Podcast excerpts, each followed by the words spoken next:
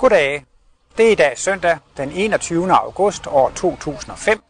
Jeg sidder på Fredericia Banegård, og jeg er på vej til et medborgerhus i Lump på Lumbysvej, hvor vi i dag skal holde Martinus Mindedag. Martinus Mindedag bliver altid holdt ved sæsonafslutningen i Martinus Center Klint. I år blev den holdt den 6. august. Så bliver Martinus Mindedag også holdt i Sindal, arrangeret af Sindal-gruppen. Og så bliver der altid arrangeret en stor mindedag med omkring 100 deltagere i Fredericia. Det er blandt andet Hans Wittendorf, som er med til at arrangere denne mindedag. Da jeg blev inviteret til at tale eller holde et foredrag ved denne mindedag her i dag i Fredericia, valgte jeg at tale om temaet Arven efter Martinus, og jeg vil gerne tale om Martinus som verdens fornyer og Martinus som verdens lærer. Ja, jeg vil gerne sige mange tak for invitationen til at komme her og tale på Martinus mindedag her i Fredericia. Og jeg var selv så heldig, at jeg kunne høre Martinus' øh, sidste 10 fødselsdagstaler, og det har altid optaget mig meget, hvad han selv sagde på sine øh, fødselsdage. Og øhm, nogle af Martinus' fødselsdagstaler er jo også kommet i instituttets tidsskrift Kosmos. Blandt andet hans berømmelige 90-års fødselsdagstale. Den kom jo første gang i nummer 8, 1991. Og øh, for de, der holder Kosmos, så har I måske opdaget her, at i det sidste nummer, der lige kom her 1. august, Kosmos nummer 7, 2005, der var Martinus' 85-års tale, og det er en artikel, som hedder Moses-epoken og Kristus-epoken, og dem har jeg fået lov til at bearbejde, og har derved jo også arbejdet meget med de ting, han sagde på hans fødselsdag. Der var engang en mand, som holdt foredrag, og så sagde han til dem, hvis I synes, det her det er et dårligt foredrag, så må I love mig at komme op og sige det til mig bagefter. Jeg lover, at jeg ikke skal fortælle det til nogen som helst. Ellers så skal jeg også lige have en dårlig vits mere. Altså fordi, at jeg, når jeg er kemi og fysiklærer, så er det fordi, at jeg er kant polyt for Polyteknisk Læreranstalt. Men efterhånden som årene er gået, er jeg gået over til at kalde mig for senil ingeniør. Ja, ja. Nej, det drejer sig om Martinus som verdens fornyer og som verdens lærer. Og det er jo det, at det i virkeligheden er en meget stor øh, global øh, begivenhed, at Martinus øh, fik sin kosmiske bevidsthed.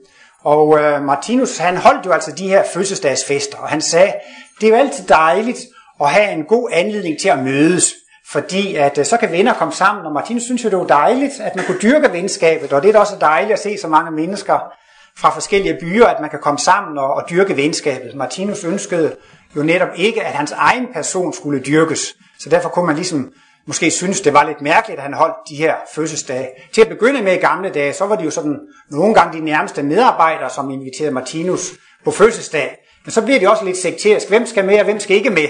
Så til sidst så blev det jo sådan, at alle kunne få lov til at være med. Og i hvert fald de sidste 10 år af Martinus levetid, så kunne alle komme til hans øh, fødselsdag. Det blev offentligt annonceret i, i, øh, i Kosmos. Og, øh, men Martinus syntes i virkeligheden selv, at det var jo ikke hans fødselsdag, der sådan set skulle fejres, og han mente altså også længere ud i fremtiden, så ville det blive datoen for sagens fødsel, som ville blive fejret. Nu er det jo sådan, at Martinus' fødselsdag falder jo meget tæt på sæsonafslutningen i Klint. Derfor er det jo meget naturligt at holde Martinus fødselsdag op i Klint.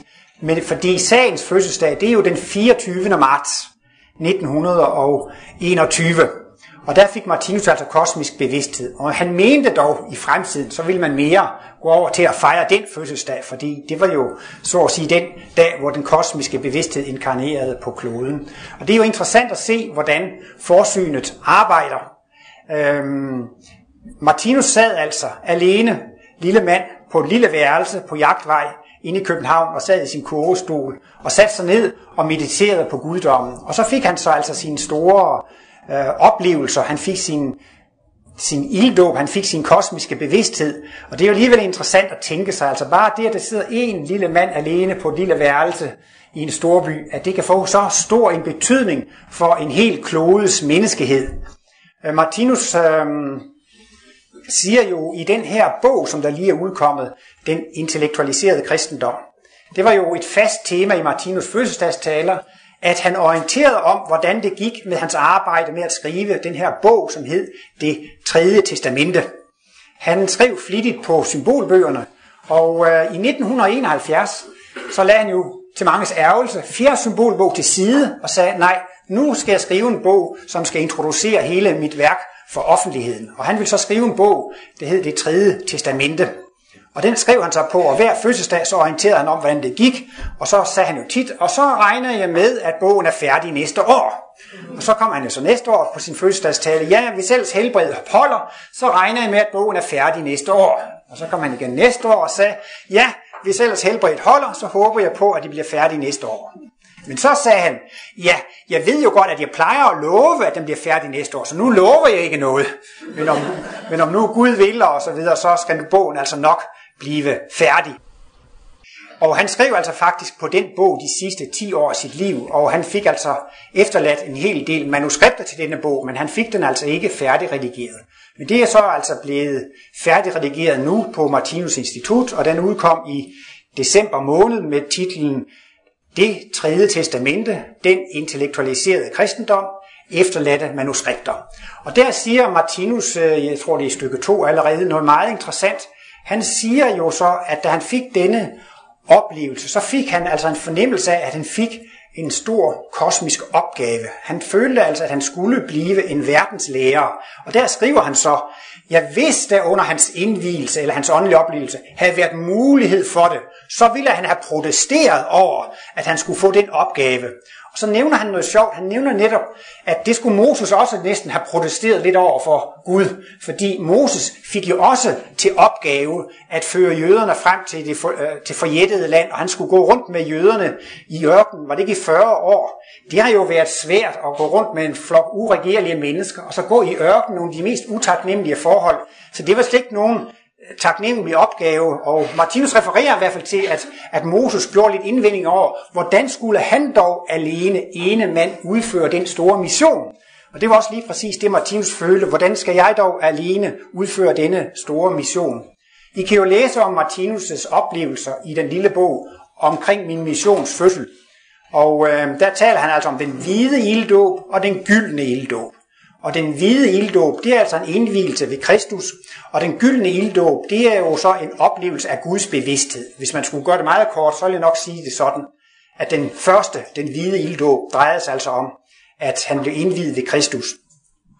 Øhm, der er jo også den samme forside på den her bog, det tredje testamente, den intellektualiserede kristendom, hvor man ser denne Kristusfigur. Og i den nyudgivende bog, så siger Martinus lige frem, at han blev personlig indvidet ved Jesus Kristus til at føre Kristusmissionen videre. Så jeg synes også, det er jo virkelig store ord og nærmest verdenshistoriske ord. Og der bruger han altså det udtryk, at han personligt blev indviet ved Jesus. Og det kan man så også læse om, både i den omtalte bog der, og omkring min missions fødsel. Han oplevede altså, at der var en Kristusfigur, der gik ind i, i ham, og så så han, der udgik en lyskejle fra ham.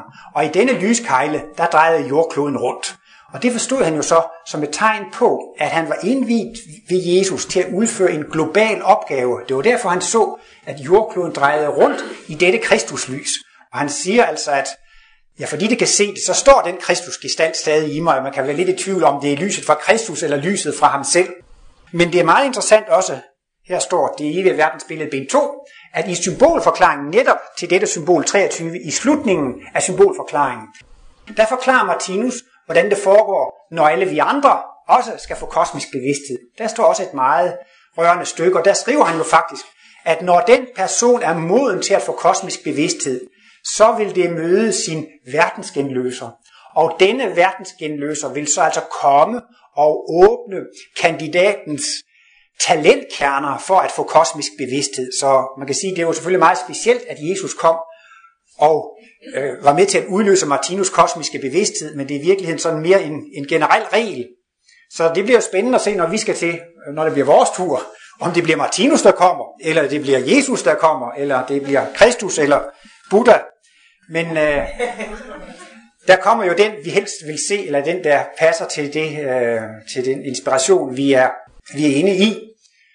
Men altså også for at få et lidt indtryk af, hvilke, øh, hvad skal man sige, store forhold derover det, så har Martinus øh, i en artikel skrevet om, hvordan at jordkloden den modtager kosmiske impulser. Og Martinus plejer sjældent at komme sådan med detaljer eller psykiske eller okulte oplysninger. Men øh, i den her bog, som hedder Artikelsamling nummer 1, som blev udgivet for et par år siden, der er der en artikel, som hedder Terkelsens Vogter.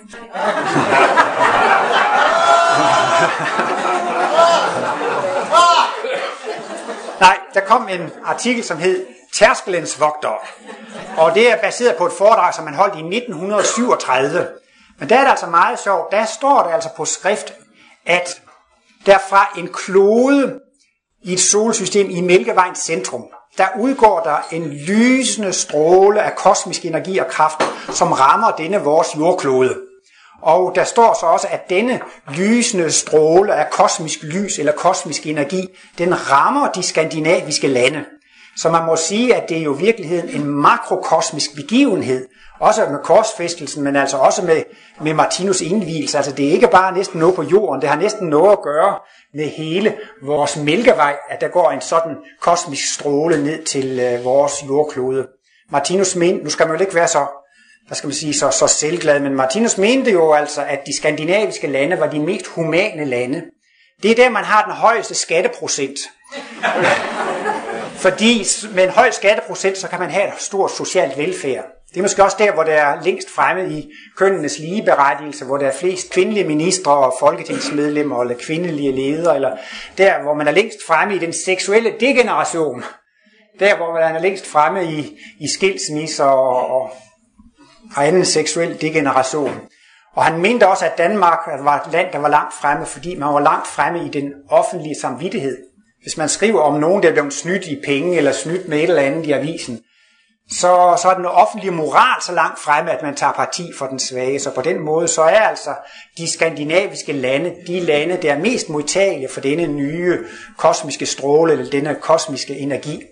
Og i forord til den bog, der udgiver udgivet, Den intellektualiserede kristendom, der bruger Martinus lige frem det udtryk af den verdensimpuls, der nu er på vej ind over jordkloden i kraft af det tredje testamente, at det er udtryk for en enorm kosmisk viljeføring. Og det synes jeg altså også er interessant. Altså de kræfter, der står bag Martinus indvielse og hele Martinus forfatterskab, at der er tale om en kosmisk viljeføring, altså en makrokosmisk viljeføring. Martinus var jo også tit inde på, i hvert fald i sine sidste øh, taler, at det største ord i Bibelen, det er det sted, hvor man lader Gud sige, lader os skabe et menneske i vort billede efter vores lignelse. Hvorfor er det sådan et stort ord? Jo, men det er jo faktisk fordi, det er simpelthen alt, hvad vi kan se her i den fysiske verden. Alt, hvad der foregår i den fysiske verden, det er i virkeligheden udtryk for, at vi er i livets skole, hvor vi er ved at blive skabt i Guds billede. Det er ligesom i skolen. Eleven skal jo selv gøre et stort arbejde, men der skal også gerne være en god lærer, og, og nogen, der har bygget skoler i, i senesat hele undervisningen. Så vi skal jo selv gøre arbejdet i løbet af udviklingen. Men det er alligevel også en underviser og en større kraft, som, som styrer det. Så det er jo ret fascinerende at forestille sig, at der lige frem er så store makrokosmiske kræfter, som er, står bag ved Martinus' øh, kosmiske bevidsthed, og det er led i en større skabelsesproces. Ja, nu kommer jeg også med en af mine gamle favoritter fra et foredrag, som måske ikke hører til her, men altså, det er det sted der, hvor Martinus spørger, hvad er det, vi bliver vidne til, når vi lever i dette bevægelsesocean? Det vibrerer i mikrokosmos. Vi bevæger os i mellemkosmos. Der er bevægelser i makrokosmos. Vi lever i et enormt bevægelsesocean. Hvorfor er det? Hvad er det for noget? Hvad er det udtryk for? Og det er jo netop med Martinus' intuition, hans intuitive klarhed, så kan han sætte det på en meget enkel form. Alle bevægelser i den fysiske verden er udtryk for, Gud skaber bevidsthed. Det vil altså sige, at der er en skabende Gud bag det hele. At skabe bevidsthed er også det samme som at udvikle sig. Så enhver bevægelse tilsigter egentlig, at man skal udvikle sig. Martinus siger også et sted, at livets direkte tale, det er udtryk for undervisning og opdragelse. Og det er jo så det, det bringer os frem i udviklingen. Men også for kærlighed og underholdning. Så det er altså også øh, ikke bare øh, den, den, den tunge side. Og nu kommer der også en ny afsporing. Der var en, der spørger, kan du ikke komme lidt ind på det her med katastroferne og krigen og terror og så videre? Ej, det hænger jo lidt sammen alligevel. Og øh, der, der er det, at øh, det gælder jo om at se Guds nærvær i alting. Det højeste og det magiske. Den bedste måde, man kan komme igennem alle livssituationer, det er, hvis man har Gud med i det hele. Og hvis man kan se Gud i alting. Og så er det jo netop, at det drejer sig om, når man for eksempel i fjernsynet ser alle de her kriser og krige og katastrofer osv. Hvad er meningen med alt det? Og der er det så også, at man skal sige, Det er interessant. Sådan skaber Gud det fuldkommende menneske. Sådan skaber Gud mennesket i Guds billede. Man kan blive så deprimeret og ked af at se alle katastrofer og ulykker i fjernsynet. Men det er det så, at man skal have Gud med i det. Man skal have det kosmiske perspektiv med i det. Se, sådan skaber Gud bevidsthed. Det er altså den måde, Gud forvandler os til at blive til mennesket i Guds billede. Og øh, i den bog, jeg ved ikke, det står måske 100 gange i den bog, mennesket i Guds billede, men det er også næsten bare blive et slags tillægsord, et adjektiv, ligesom man kan sige, det er fuldkommende menneske. Så sagde Martinus tit, mennesket i Guds billede, men det var i hvert fald et udtryk eller et begreb, han som gik meget op i. Så synes jeg også, det er fascinerende med hans intuitive enkelhed og hans intuitive klarhed, ligesom kan sige, jo altså, det er faktisk det, det hele drejer sig om i den fysiske verden, at mennesket er ved at blive skabt i Guds billede. Martinus fik jo altså for sig, at når nu dette lys fra Kristus udgik fra ham, og Kristusfiguren, og jordkloden drejede rundt, at han altså skulle blive en verdens lærer, som skulle føre kristendommen frem til sin endelige sejr. Altså den skulle, blive, den skulle altså føre kristendommen frem til sin sluttelige sejr. Det Martinus havde jo også en del bøger. Han læste blandt andet i bogen af Billenstein om tolkningen af Nostradamus profetier. Der er måske nogen af jer, der kender den bog. Den blev udgivet allerede i 1920. Og det er meget interessant, at ham Billenstein, han skriver på, at der skal udgå en mægtig stor åndelig impuls fra vort kære Danmark.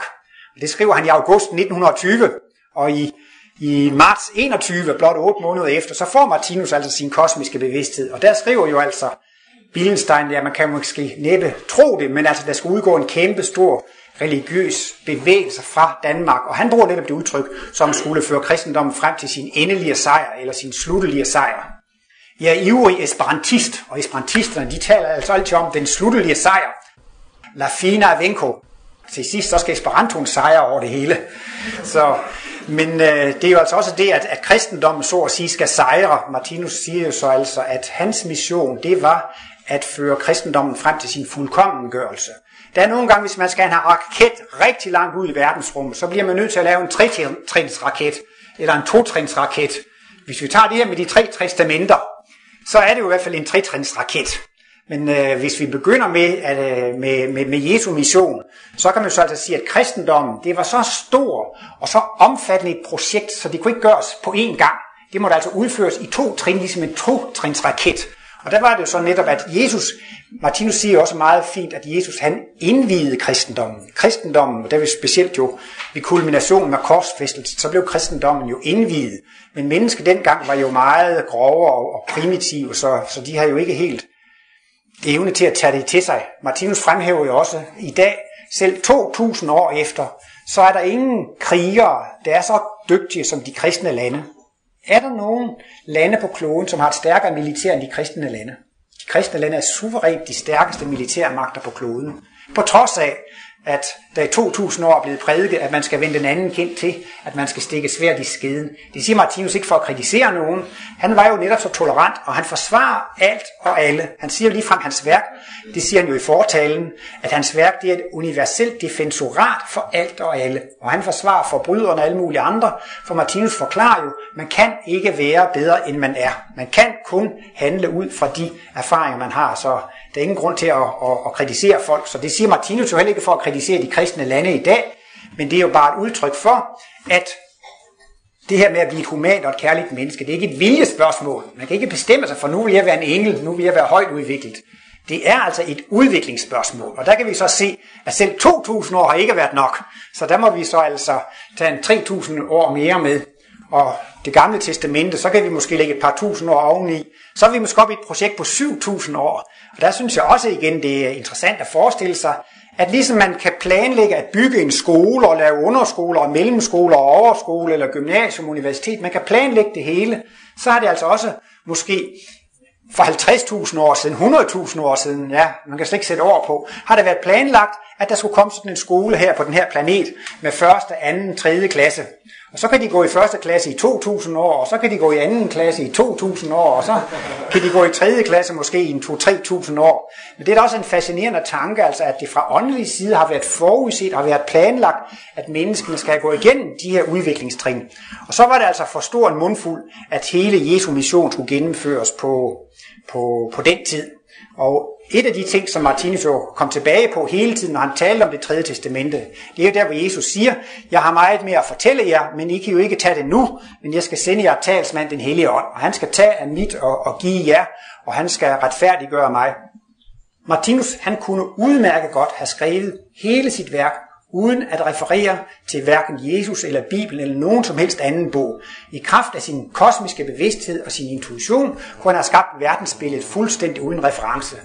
Men især i tredje bind af livets bog forklarer Martinus jo, at han har følt det som en del af sin mission at retfærdiggøre Jesus. Det er det guddommelige sendebud. Han har altså ville vise, at alt hvad Jesus sagde, det var sandt. Og det har han så gjort med sine kosmiske analyser, og der fortæller han, at det sådan set er noget, der kommer lidt ind på tværs. Han skulle jo lave hele verdensbilledet. Ja, det er jo også et sted, hvor Martinus siger, at han også gerne vil forsvare Gud. Fordi Gud er jo egentlig ikke særlig populær nu om dagen. Han mente måske om et par hundrede år, så vil Gud måske blive populær igen. Men der er så mange, der er sure på Gud og kritiserer Gud, så, så Martinus har også set det lidt som sin opgave at forsvare Gud. Og øh, det tænker jeg også tit selv på i forbindelse med fader vor. Der siger man jo, fader vor, du som er i himlen, og så kommer jo helliget vorte dit navn. Og hvad betyder så det? Jeg kan jo også lidt tysk, der er jo fremtid verden, altså. Det, det har ikke noget med vorter at gøre, men altså, jeg ved ikke knap nok, hvad det her på tysk, men det er jo sådan, geheiligt werde deine navn, altså vorter og verde. Ja, nu har de jo lavet det om i kirken, nu hedder det jo blive, men altså det er jo bare almindelig fremtid. Man beder om, at Guds navn skal blive hellig. Og det kan man også sige, at det er jo et gennemgående træk i hele Martinus værk, at han retfærdiggør Jesus, men han retfærdiggør jo også Gud, og viser jo, at alt er udtryk for kærlighed. Det er også interessant i Martinus verdensbillede, at han siger, at helheden er et levende væsen, men jo også det, at helheden er en enhed. Hvis man tager det kristne billede, der kan man også godt lave en helhed. Så kan man til sidst kode ned til Guds område og djævelens område.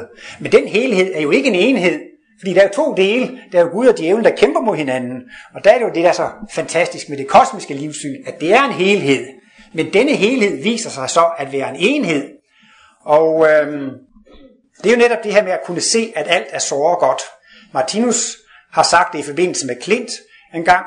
Formålet med Martinus Center i Klint, og det hed jo ikke dengang han sagde det, men altså formålet med Kosmos Ferieby, er at vise, er at lære mennesken at se med Guds øjne. Så det vil altså sige, det kan man også sige, det er formålet med hele kosmologien. Det er at lære mennesken at se med Guds øjne. Men hvordan ser tilværelsen så ud, når man ser med Guds øjne? Jamen, så kan man jo netop se, at alt er så godt, at alt er udtryk for kærlighed, at denne, dette enheds, helhedsvæsen eller totalvæsen, det er altså udtryk for, at man kan se, at alt er så godt. Og det er jo så det, Martinus har vist i sine værker. Jeg synes næsten, man kan tillade sig at sige, at det var sådan lidt jysk humor, eller sådan en jævn jyskhed, når han siger, min mission er at vise, at det betaler sig at være god. Min mission er at vise, at det betaler sig at være god. Folk er kommet ind i sådan en intelligensudvikling, at folk gør kun det, det kan betale sig. Så hvis det, så gælder det om at købe ejerlejligheder, eller købe fast ejendom, eller sætte dem i aktier eller obligationer, eller, men man gør det, der betaler sig. Men det er jo mange, at de kører det ud for devisen, vi lever kun én gang. Men netop når man får evighedsperspektivet, eller med ind i det, så er det ikke altid sikkert, at det betaler sig at drage til sig. Så bliver det jo tit ligesom det der med, at når man fryser, så betaler det sig ikke at tisse i bukserne for at få varme. Fordi det varer så kort. Og derfor er det jo så også med andre ting, at man kan godt drage til sig, og det hjælper lige på kort sigt, men på længere sigt, så bliver det jo så mere ubehageligt, når skæbnen den altså skal komme tilbage. Så Mennesker er nemlig blevet så intelligente og logiske, så de gør kun det, der betaler sig. Så der kan I godt se, det er jo virkelig noget, der vil forandre verden, hvis man kan vise rent logisk, at det betaler sig at være god. Og øh, der er Martinus jo inde på, at han har sådan to talemåder, som siger mig så meget. Han siger et sted, alle mine analyser går op i evigheden. Og han siger, alle mine analyser går op i kærligheden. Martinus viser så altså, at alt, hvad han skriver, det er udtryk for kærlighed, og alt i Guds væsen er udtryk for kærlighed. Og det er jo der, han har lavet de der, de der to geniale begreber, det behagelige gode og det ubehagelige gode. Det er vidderligt ikke alting, der er behageligt. Men takket være evighedsperspektiv, så kan man indse, at der også findes noget ubehageligt, som er godt. Det er et ubehageligt gode. Det er jo smerten og lidelsen, der giver os den mest guddommelige evne, man kan få, netop medfølelse med lidenhed og kærlighed og, og humanitet. Plus det jo, at det også er nødvendigt med kontraster for overhovedet at kunne opleve livet. Så på den måde, så kan man altså sige, at alt er godt, men det er altså noget, der er i allerhøjeste grad ubehageligt. Martinus siger jo så også, at førhen, så har kristendommen, det har været en religion, men det skal ikke blive ved med at være en religion. Han taler om, at kristendommen skal blive en verdensvidenskab, det skal blive en kærlighedsvidenskab. Hvornår er det så, at kristendommen forvandler sig fra at være en religion til at blive en verdensvidenskab? Det gør den, når man kan se, at alt går op i evigheden. Det synes jeg er en meget interessant formulering, han har der. Når man kan se, at alt går op i evigheden, så er kristendommen ikke længere en religion, så er det blevet til en videnskab. Og det hænger netop sammen med, at når man kan se, at alt går op i evigheden, kommer man også til at se, at alt er så godt, og at alt er udtryk for kærlighed. Der er også mange, der har undret sig over, hvad nu med de mennesker, som er buddhister, muslimer og hinduer? Skal de også komme til at studere det tredje testamente? Men man kan sige, så længe de er buddhister og hinduer og muslimer, så skal de i hvert fald ikke læse det tredje testamente. De skal jo også igennem et materialistisk stadium. Og når de ikke er interesseret i det mere, så glemmer man det jo det. Det spiller jo ingen rolle, at vi engang tro på Odin og Thor og så videre. Derfor kunne man jo godt interessere sig for noget nyt, der kommer. Så Martinus definerer jo også kristendom som det, at man skal handle, ligesom Jesus handlede, som en kristen. Så teoretisk set kan man da godt forestille sig en hindu, eller en muslim, eller en buddhist, eller måske en lille grøn mand fra Mars, som opfører sig ligesom Jesus. Og hvis de gør det, så vil Martinus altså helt klart sige, at denne person er kristen, fordi vedkommende praktiserer kristi væremåde. Det synes jeg også lyder meget logisk, og det er det, der er afgørende, men ikke det, om man er medlem af en sekt eller en forening, eller man, man, man, er, man, ja, altså, man er troende osv. Det er ikke det, der afgør, om man er kristen. Det, det, der er afgørende, det er altså, om man kan praktisere kristi væremåde. Så kan man jo også spørge sig, hvordan sådan en verdensvidenskab, altså det vil altså sige, at i kristendommens anden trin, altså videnskabeliggørelsen af kristendommen, Martinus karakteriserer sit værk som videnskabeliggjort kristendom, som intellektualiseret kristendom som en kærlighedsvidenskab. Og det er jo netop, han skal vise, at det betaler sig at være god. Det absolut eneste logiske, det er at praktisere næste kærlighed. Man kan måske også se det lidt ud fra en almindelig materiel synsvinkel, hvis, hvis I har interesseret jer lidt for økologi og grøn tænkning, så er det jo så enkelt. Hvis vi forurener den natur, der ligger uden for os, så kommer vi til at leve i en forurenet natur. Det vil sige, vi, for, vi står os ikke ved at forgifte naturen, for så kommer vi selv til at leve i et forgiftet verden. Det eneste logiske, det er der, at vi er gode ved omgivelserne og den omgivende verden, fordi så kommer vi til at leve i en god og en omgivende verden. Det er der logik. Og på næsten på, med samme enkelhed viser Martinus også, det kan da ikke fortælle sig, at vi forgifter livet for vores medmennesker, at vi forurener de menneskelige omgivelser, fordi så kommer vi jo selv til at leve i forurenede menneskelige omgivelser. Det eneste logiske, det er jo, at man kan praktisere næste kærlighed over for omgivelsen. Nu nævnte jeg lige den her artikelsamling nummer et for lidt siden, og den allerførste artikel, den er kun på en side. Det er et ark, man har fundet fra 1929, og der er også kun et stykke, og det hedder altså Loven for tilværelse. Og loven for tilværelse kalder han også for livsloven. Og den går i al sin enkelhed ud på, at, at hvis man er til gavn, glæde og velsignelse for alle levende væsener, så lever man i overensstemmelse med livsloven. Og det er jo så også det samme som at praktisere næste kærlighed. Men vi har jo fri vilje, vi skal lære alting. Man kan jo sådan lidt slagfærdigt sige, sygdom, det er vejen til sundhed.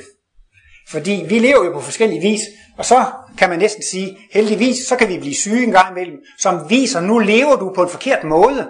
Og det vil altså sige, at vi er nødt til at gøre erfaringer. Det lyder jo også lidt drastisk at sige, krig, det er vejen til fred. Altså man er nødt til at have oplevet krigets helvede og, og alle de der ubehagelige ting, før man kan se, det, det er med krig, det er ubehageligt, terror, det er ubehageligt, så vil jeg hellere det andet. Det er man altså nødt til for at blive bevidstgjort i det. Så faktisk også for at blive ekspert i kærlighed, så er man nødt til også at blive ekspert i, i ondskab. Så det er jo også lidt interessant, at ondskaben jo også er vejen til kærlighed, at man kommer altså til den højeste erkendelse ved at gøre disse erfaringer. Så vi har altså en total fri vilje, og det, så det lyder også lidt paradoxalt, men vi har lov til at gå med Guds vilje og gå imod Guds vilje. Det er måske sådan lidt et lille psykologisk fif. Det er, det er indbagt i Guds vilje, at vi godt må gå imod Guds vilje. Men altså, det er Gud, der vil, at vi godt må gå imod Guds vilje. Altså, det betyder så også igen, altså, at det er Guds vilje, at vi godt må handle imod livsloven, og altså være til skade for andre levende væsener. Men det er jo det hele kosmologien, hele videnskaben går ud på. Det er en kærlighedsvidenskab, som siger, at det absolut eneste og fornuftige, det er at praktisere næste kærlighed. Og øh, når man nu taler om skæbne og karma, så er det tit sådan ved, ved spørgetimer, hvor folk de er kommet ind på, jamen altså, det, det er da en sovepude af det der med skæbne og karma. Så siger man bare, det er hans karma, og det er hans skæbne, og det er hendes egen skyld, så gør man ikke noget. Men nu er jeg ved at være lidt hurtigere på aftrækkeren, så siger jeg også, jamen du kan kun blive lykkelig ved at gøre andre lykkelige. Er det så en sovepude? Nej, så er det jo faktisk en stor inspiration til at praktisere næste kærlighed, fordi vejen til lykke, det er at gøre andre lykkelige. Og så synes jeg virkelig, at den her tankegang kan inspirere folk til at leve på den måde. Men spørgsmålet er så jo altså, hvordan kan så disse analyser komme ud over kloden? Jeg tog jo lige udgangspunkt i, at Martinus skriver i den her bog, hvis det under hans indvielse havde været muligt at protestere over, at han fik pålagt den opgave, så ville han have protesteret. Men det kunne han altså ikke i de sekunder, indvielsen varede. Men der fik han jo netop den fornemmelse, at det var hans mission. Han siger vel også nærmest altså, at han af Gud var udvalgt til at føre kristendommen frem til sin fuldkommengørelse. Ja, det er jo ikke sådan nogle ting, jeg siger så tit i foredragene rundt omkring, men jeg håber så, jeg kan tillade mig at understrege det netop ved sådan en lejlighed som Martinus Mindedag, at det er jo egentlig utroligt, når han siger, at han er personligt udvalgt af Jesus til at føre kristendommen videre, og han er Gud er udvalgt til at være redskab for at føre kristendommen frem til sin, øh, til sin fuldkommengørelse. Han boede på et pensionat, og han har vist engang fortalt, at hende fru Svendsen, eller sådan, han prøvede på at fortælle hende lidt om, hvad det var, han havde oplevet. Så sagde hun bare, du er vist ved at blive skør, det der, det skulle du passe på med. Så, så Martinus, han fandt jo ligesom ud af, at det var ligesom ikke rigtig noget, han kunne, kunne, kunne, kunne snakke om. Og han, men han, han, han, han forstod jo så altså, at han havde fået den opgave, men han havde svært ved at indse, hvordan skulle han alene, tænk nu på, Ja, det gør det jo ikke meget, jeg skulle lige sige, dengang var der kun 2 milliarder mennesker, men det gør det jo ikke nemmere af den grund. Hvordan skulle man som ene lille mand starte sådan et projekt, som kunne få 2 milliarder mennesker på kloden til at praktisere næste kærlighed? Det var jo et kæmpe projekt. Hvordan, hvordan gør man sådan noget? Ja, så skal man jo altså lave en ny verdenskultur. Martinus siger nogle gange, ja, Altså folk, de skal jo lære og finde sig i alting, men man kan jo ikke lave en ny verdenskultur, bare ved at gå ud og sige til folk, du skal finde dig i alting, og du skal finde dig i alting, og du skal finde dig i alting. Det kan ligesom ikke danne basis for en ny verdenskultur. Og derfor har Martinus altså ud over at skrive sine bøger, faktisk altså også øh, været med som organisator for at skabe en ny verdenskultur. Nogle, jeg har jo været frivillig medhjælper inde på Martinus Institut, og arbejdet med mange ting, så tænkte jeg engang, men tænk hvor let det ville være her på instituttet, hvis vi ikke skulle udgive Kosmos, og hvis vi kunne sende Martinus Center til tvinskolerne, og hvis vi kunne holde op med at holde foredrag, så var det ikke så meget arbejde at lave. Fordi jeg tænker som så, jamen altså når Martinus har skrevet sit værk færdigt, og det er udgivet på Borgens forlag, så kan det her projekt ikke mislykkes. Det kan jeg ikke forestille mig, at projektet kunne mislykkes, når han har afleveret alle bøgerne færdige. Så skal det nok finde en vej. Jeg har også nogle gange undret mig over, når folk de får sådan en bypass-operation, så tager man en blodår fra benet og sætter op til hjertet. Så tænker jeg nogle gange, hvordan skal blodet så løbe videre i benet, når de har plukket en åre væk? Men efterhånden så finder jo blodet en ny vej at løbe. Så det er det, jeg mener, at selvom nu ikke det har været noget Martinus Institut, selvom det ikke har været Martinus Center og Kosmos osv., bare det, at bøgerne var blevet udgivet, det burde jo være nok til, at tingene kunne finde den rette vej eller den rette bane. Men der har Martinus altså også haft en opgave som organisator, og har jo ligesom gået ind i, at øh, han lavede meget vægt på, at der kom nogle kontaktbreve, at der kom et tidsskrift, som folk kunne følge, og specielt, at der blev oprettet et center op i, i Klint ved Nykøbing Sjælland, hvor der blev lavet et, et center for, for åndsforskning. Og øh, det var jo også fordi, at han på den måde ville være med til at skabe en ny verdenskultur. Der er tit at folk kommer og spørger Martinus, hvad er det, du laver? Hvad er det, I arbejder med? Og hvad, hvad, er det, hvad går du ud på det hele? Så siger Martinus, ja, det er jo ikke så let at svare på. Men, øh, men, men, men, men det, det drejer sig om, det er, at vi er ved at skabe en ny verdenskultur. Og det synes jeg også er en god og et interessant svar, for det er jo det, der går ud på. Det Martinus' bidrag til den her klode, det er jo, at han skal bidrage til skabelse af en varig fred. Og det betyder jo så også, at han skal bidrage til skabelsen af en ny verdenskultur. Og øh, så kommer vi jo ind til, at jeg også har nævnt, jeg ved ikke, om det godt kom til at stå i programmet arven efter Martinus, men der har vi jo også fået en arv. i form af alt det, han har skrevet, men nogle gange så skal vi også forvalte den arv, man har fået. Og Martinus kom så tit ind på at, at sige, at øh, I er pionererne til den nye verdenskultur. I er den nye verdenskultur. Nu er det ellers ikke fordi, jeg plejer at være så ydmyg, men jeg tænkte alligevel, her sidder vi stakkels søndere rundt omkring, og så siger Martinus, at det er den nye verdenskultur. Så må det da stå lidt sløjt til her på kloden, hvis det skulle være, hvis det skulle være den nye verdenskultur, eller det skulle være de nye pionerer. Og derfor er det så også, jeg synes, at så begynder det jo også at komme ind i billedet, at det begynder også at være en slags forpligtelse for os, at forvalte analyserne på den måde, at man kan være med til at skabe en ny verdenskultur. Jeg har øhm, fundet noget frem, som Martinus sagde ved sagens fødselsdag i 1971. Det var altså i anledning af, at sagen havde 50 års fødselsdag. Det er altså den 24. marts 1971. Og der i 71 havde Martinus lidt hjerteproblemer. Men han kunne alligevel holde en ganske lille kort tale på 17 minutter, og den er blevet gengivet i Kosmos øh, nummer 3, 1996. Og der hedder den Intuitionens epoke, og der taler han så måske til en 20-30 medarbejdere. Men jeg har um, især hæftet mig en øh, passage, hvor han siger, vi er pionerer til den nye verdens epoke. Det er vores mission at sætte den i verden. Så det vil jeg altså også sige, det har vi et arbejde. Nogle gange, når jeg har haft studiekreds i Klint, så spørger jeg, hvordan folk er stødt på det. Og en af de bedste historier, jeg har hørt, jeg har hørt den flere gange, så er det en, en kvinde, der siger, der var en dame på arbejdet, som var så rar og venlig og kærlig og sympatisk, og de syntes så godt om hende, og så var hun vegetar, og hun røg ikke, og så videre, og så videre. Og til sidst, så kunne hun ikke lade være med at spørge, hvad er din hemmelighed, og hvordan kan det være, at du er sådan, og hvordan og hvorledes? Og så siger vedkommende jo så til sidst, at, øh, at hun er interesseret i Martinus kosmologi. Og det synes jeg jo, der kan man ikke gøre bedre reklame for den nye verdens kultur, eller for kosmologien, at folk bliver interesseret i det, fordi man opfører sig pænt og venligt og kærligt og tolerant. Og Martinus siger jo også, at hans analyser kan jo nemt kun blive en teoretisk studium. Man kan studere filosofi. Ja, så siger Nietzsche det, og så siger Descartes det, og så siger Immanuel Kant det og det. Og det er ikke fordi, det behøver at få den store indflydelse på vores hverdagsliv, hvad de store filosofer har sagt. Martinus mener jo, at kosmologien får først sin rigtige store betydning, når vi begynder at omsætte det i vores daglige væremåde. Der var også en medarbejder engang, der var nervøs over, Martinus, kan jeg risikere at miste interessen for dit arbejde? Nej, sagde Martinus, så længe du er interesseret i at omsætte analyserne i praktisk væremåde, kan jeg love dig, at du ikke vil tabe interessen for analyserne. Men det er jo netop der, når det ikke får nogen indflydelse på vores privatliv, så bliver det jo faktisk bare en teoretisk hobby, en, en teoretisk syssel. Så det er jo det, man virkelig kan bidrage til ved at prøve. Vi står jo der, hvor vi står, og det er ikke en grund til at bebrejde nogen, at de gør det, de gør. Vi gør det alle sammen, hver især så godt som vi kan, fordi vi står på det udviklingstrin, vi gør. Men det er alligevel interessant, at man kan være med til at forvalte arven ved at prøve at omsætte analyserne i hverdagen. Og på den måde er man så også med til at skabe en ny verdenskultur. Martinus han havde faktisk fire projekter i gang, da han rundede de 80 år.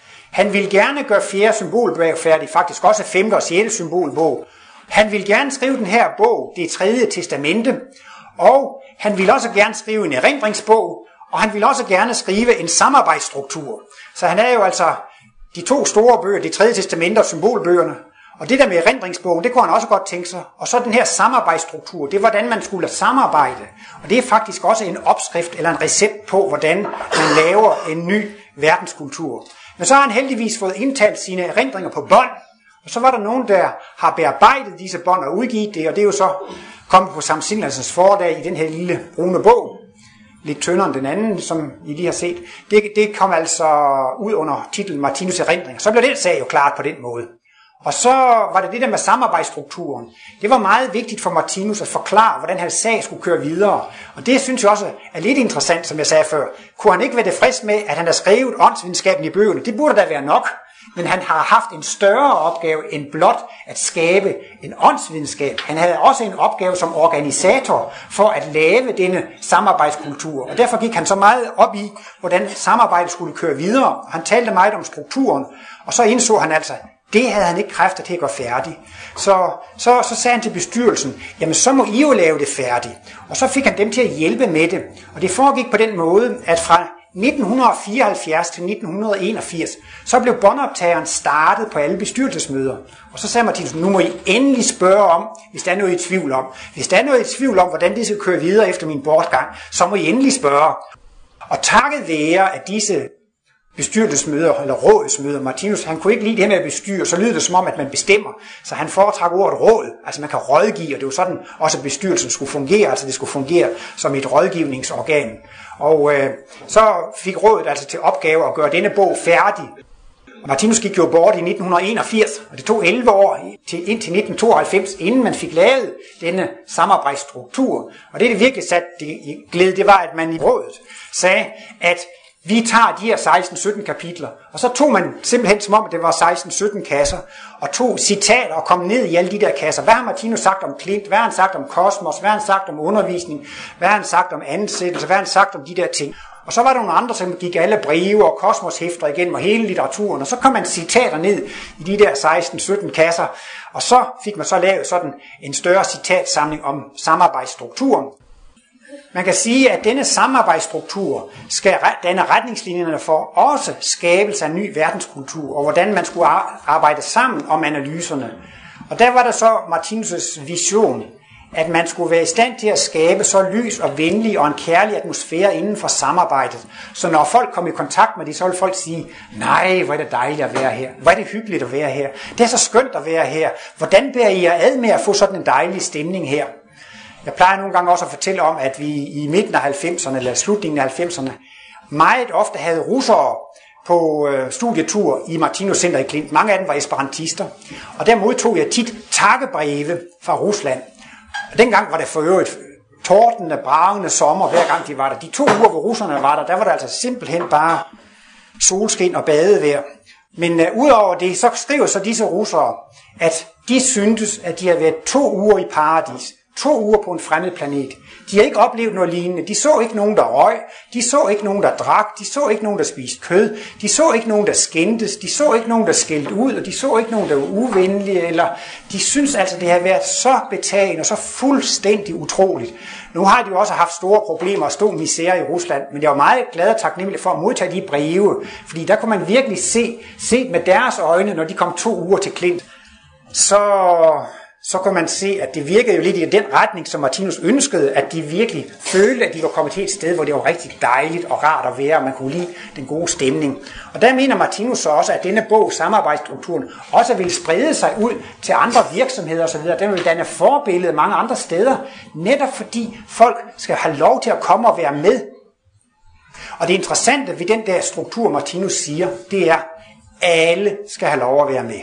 Alle skal have lov at prøve at være med, fordi de skal altså ikke være sekterisk på nogen som helst måde. Så kan man starte med at give dem en lille opgave, og så kan man så se, hvordan det fungerer. Og fungerer det godt, så kan man så gå videre. Og der har Martinus jo så det her med, at man arbejder sig selv ind i sagen, og man arbejder sig selv ud af sagen. Det er jo altid så svært at sige, du må ikke være med, og du må ikke være med. Du må gerne være med, men du må ikke være med.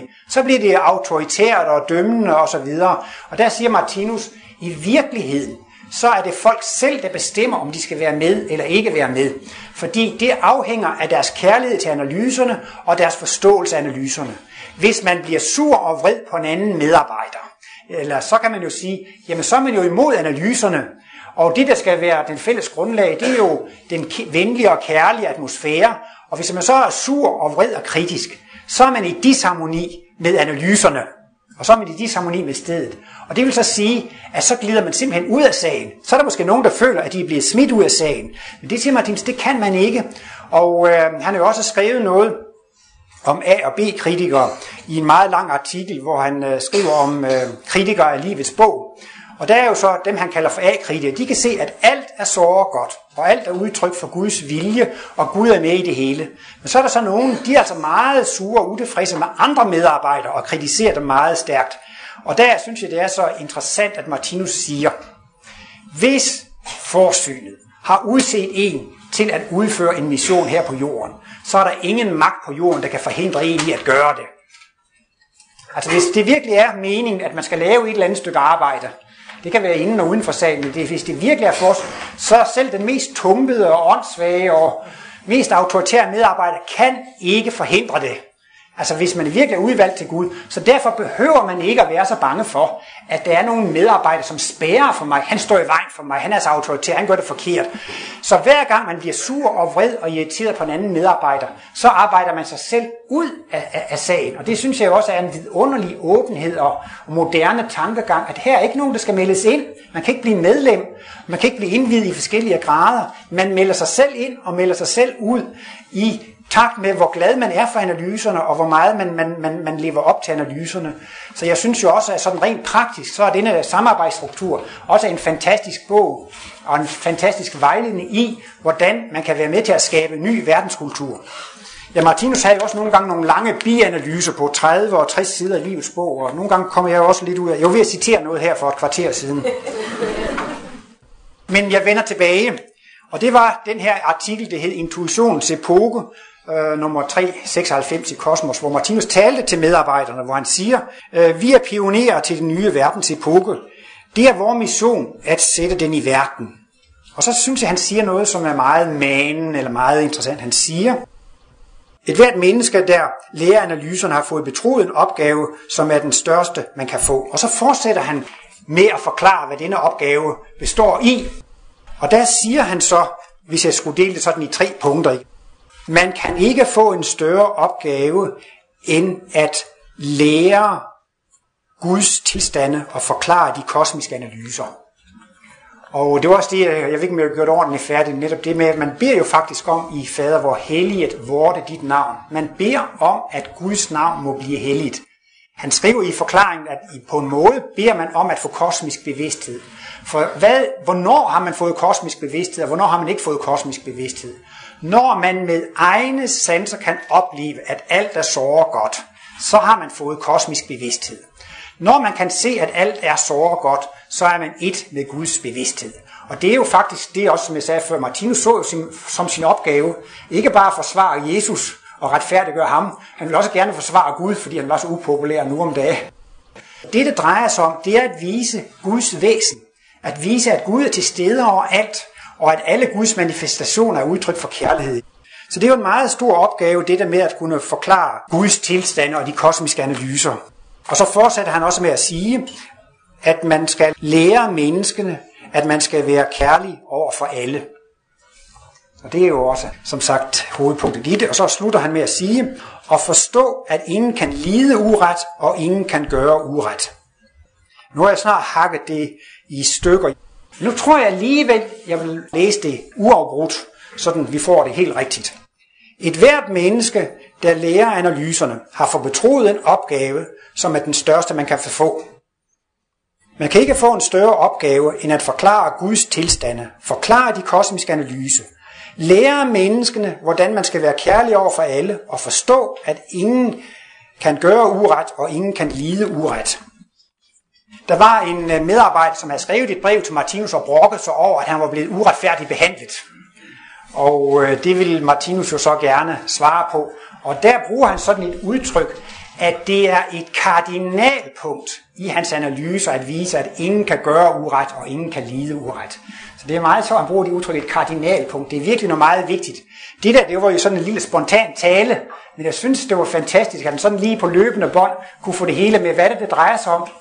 Det er at se Gud i det hele. Det er at forklare de kosmiske analyser. Det er at være kærlig. Og så lægger han alligevel til den der lille krølle til på sidst, at vi skal lære at se, at, at ingen kan lide uret og gøre uret. Og det er jo noget, der lige svarer til vores udviklingstrin, ikke? For det er jo det. Hvorfor er det ikke så sjovt? Jamen det er jo fordi, man selv er sur og vred og brokker sig og kritisk, og alle de andre, de er også sure og vrede og brokker sig osv. Hvordan skal vi komme af med alt det brok og alt det utilfredshed? Jamen det er jo det, at man skal lære at forstå, at ingen kan lide uret, og ingen kan gøre uret. Eller man skal lære, at man skal finde sig i alting. Det vil folk ikke rigtig gå med til, men siger Martinus, det hjælper ikke noget, for man får sin skæbne alligevel.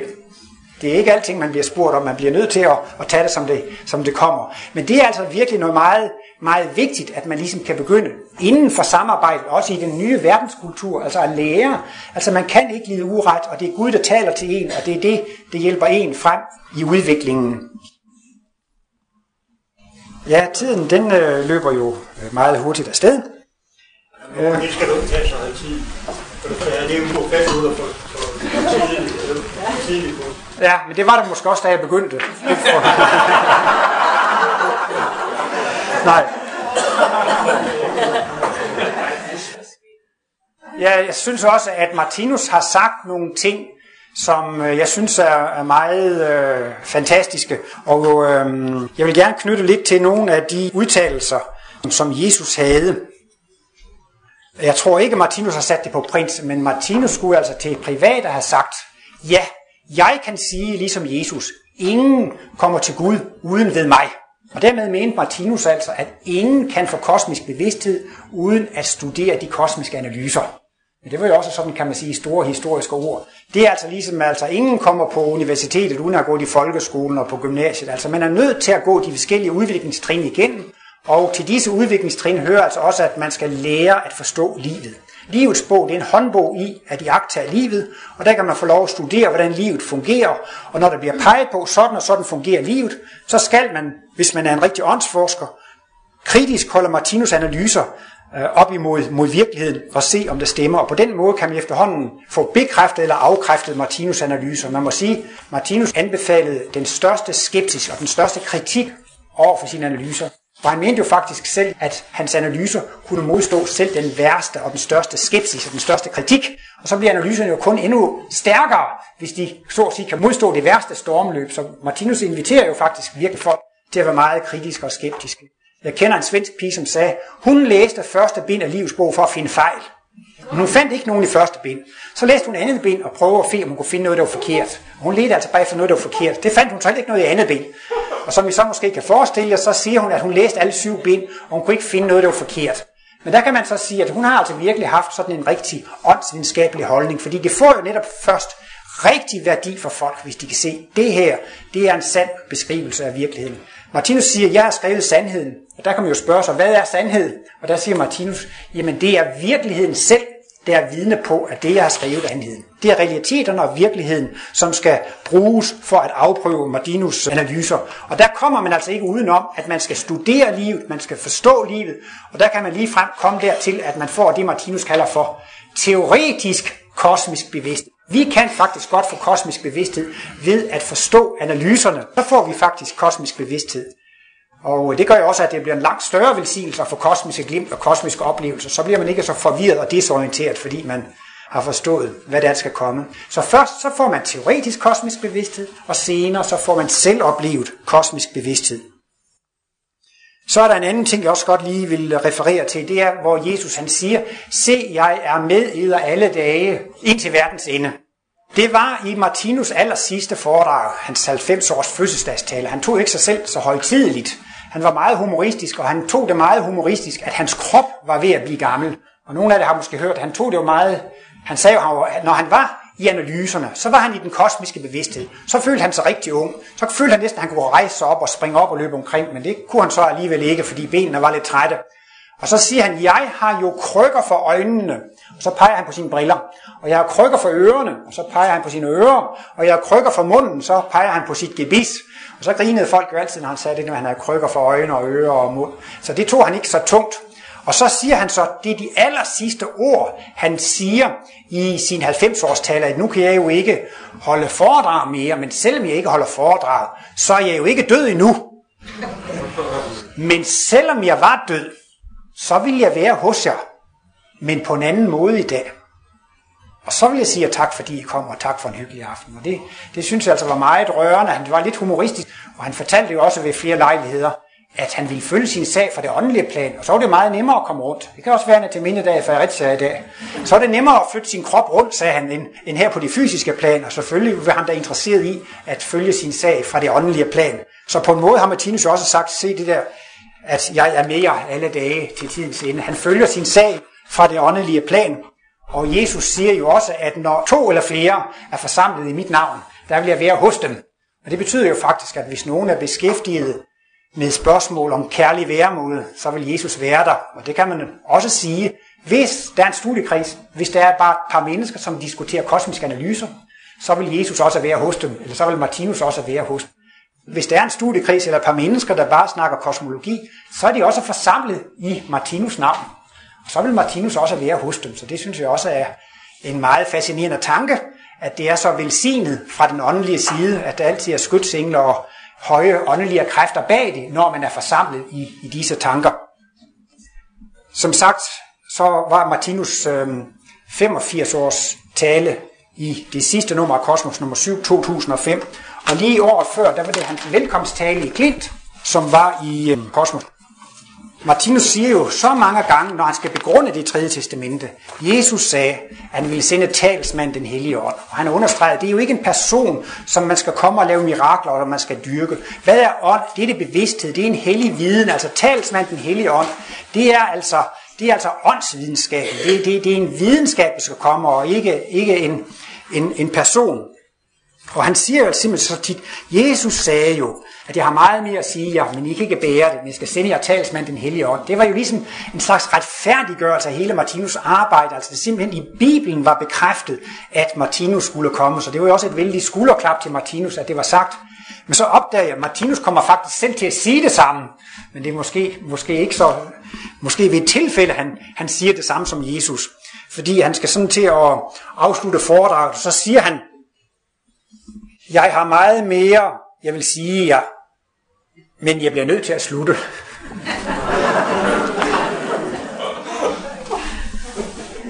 Men ellers så vil jeg også, øh, tror jeg, slutte med at referere til hans 89 års fødselsdagstale, og der taler om, hvad, hvad er det for en tid, vi lever i? Jamen, vi lever i en tid for Kristi genkomst. Og det, der er ved at ske nu, det er altså det, at øh, Kristi genkomst er ved at finde sted.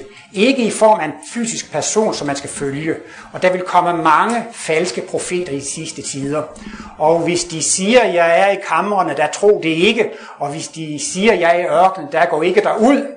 Så der mener jo Martinus, at Jesus virkelig har understreget, at det er ikke Jesus, som skal komme i en fysisk person. Det er altså en åndssvag, åndskab. ja, i gamle dage så hed det Martinus Åndsvidenskabelige Institut. Og så stod der to små drenge der på Mariendalsvej og læste Martinus Åndssvage, Martinus nej, det var for svært et ord.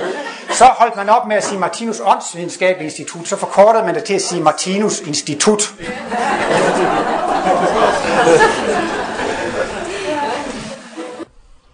Det var hans 89 års tale, hvor han kommer ind på de her ting, og der øh, forklarer han jo så altså, at øh, vi lever i en tid for Kristi genkomst, og det er altså i den tid, hvor den intellektualiserede kristendom skal komme, hvor åndsvidenskaben skal komme. Det er der, hvor, hvor den, den, den kommer tilbage. Og øh, der siger han så, at jeg har nu fået bemyndigelse til at sige, at talsmand den hellige ånd, det er det tredje testamente, og det synes jeg var meget bevægende, og man tænkte også på, hvordan har han fået den autoritet eller den bemyndigelse. Men Martinus taler jo om, at en gang imellem så fik han nogle kosmiske impulser. Og der har han så altså fået en, åbenbart en stærk kosmisk impuls, som gjorde, at nu følte han, nu kunne han virkelig sige det. Jeg har nu fået bemyndigelse til at sige, at talsmand den hellige ånd, det er det tredje testamente. Så det var jo altså også virkelig meget store ord. Og nu da jeg er lidt i gang med Bibel, citaterne, så kan man også se, at øh, det her symbol nummer 23 over tilgivelsen, hvor man skal vende den anden kendt til osv., der ser man jo også en Kristusfigur over skyerne. Og der er jo netop også et bibelcitat, hvor der står, at Jesus skal komme med megen herlighed og kraft på skyerne. Og det synes jeg også er interessant, at der findes faktisk tre tolkninger, vil jeg sige, af Kristi genkomst. Den ene, det er Kristi genkomst, det er skabelsen af åndsvidenskaben. Kristi genkomst, det er udgivelsen af det tredje testamente. Udgivelsen af åndsvidenskab, det er altså den hellige ånd. Man kan også sige, som Martinus siger i den her bog nummer 3, hvad er sandhed? Der siger Martinus, Kristi genkomst, det er når vi selv får kosmisk bevidsthed og bliver Kristus væsener. Så får vi Kristus bevidsthed, og det er også en meget smuk tolkning af Kristi genkomst. Kristi genkomst, det er når vi selv bliver kristusvæsener. Og det er jo også noget, man kan tale om genkomst, fordi vi er jo et spiralkredsløb. Så på et vist tidspunkt, så kommer vi også til at opleve, at vi selv bliver kristusvæsener. Martinus sammenligner jo også nogle gange den modsatte pol med et kristusbarn, der vokser i os. Og til sidst, når, når den, er, den er voksen, så kommer altså også Kristi genkomst. Og så er det så, som jeg siger, på en måde kan forsidesymbolet være en helt konkret opfyldelse af en stor bibelsk profeti. Det er simpelthen Kristi genkomst på skyerne. Det er simpelthen symbolet på øh, forsiden af det tredje testamente. Ja, tak for opmærksomheden.